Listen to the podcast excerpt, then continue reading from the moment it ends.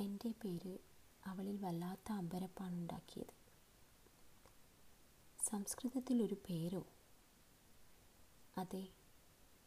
നിങ്ങൾ സംസ്കൃതമാണോ സംസാരിക്കുക? അല്ല. പിന്നെ?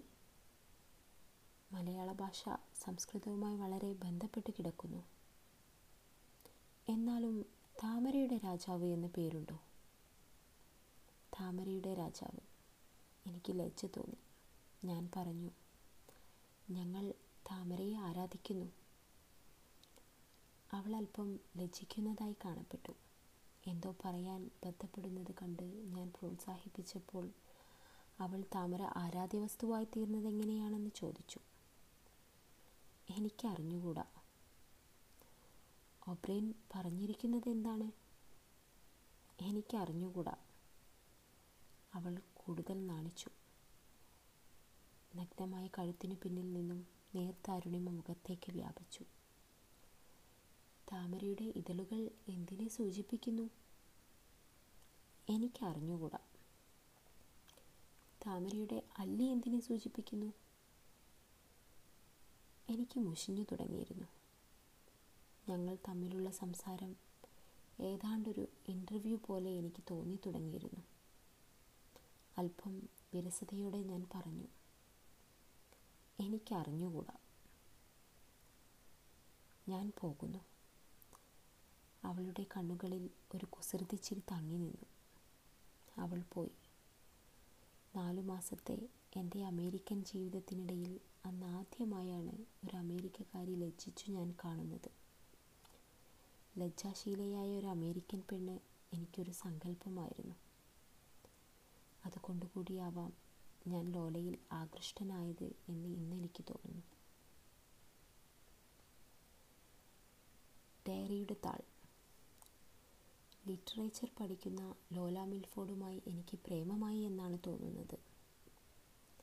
അതങ്ങനെയാവട്ടെ.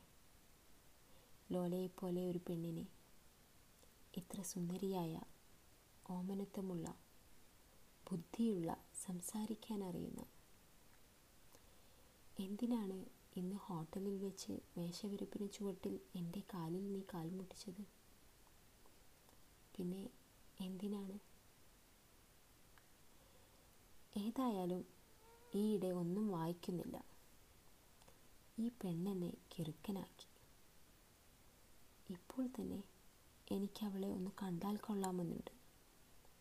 ഇപ്പോൾ ഈ രാത്രിയിൽ ഈ രാത്രിയിൽ തന്നെ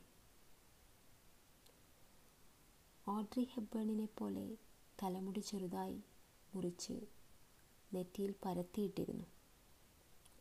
ഞാൻ ചോദിച്ചു ഓഡ്രി ഹെബ്ബേൺ ആണോ പ്രിയപ്പെട്ട താരം? അല്ല ഷെർലി മെക്ലെയിൻ ഷെർലിയുടെ കണ്ണുകൾ ഞാൻ ഓർത്തു. നിഷ്കളങ്കതയാണ് അവയുടെ ജീവൻ.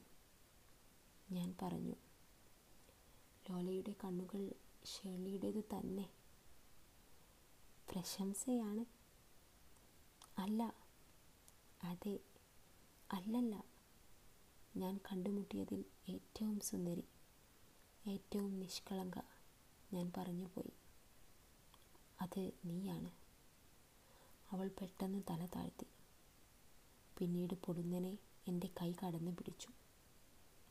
അവളുടെ കണ്ണുകൾ സജലങ്ങളായിരിക്കുന്നത് ഞാൻ ശ്രദ്ധിച്ചു. ഞാൻ അവൾ എന്തോ പറയാൻ ബന്ധപ്പെട്ടു. പറയൂ ഞാൻ ചോദിച്ചു. എന്താണ്?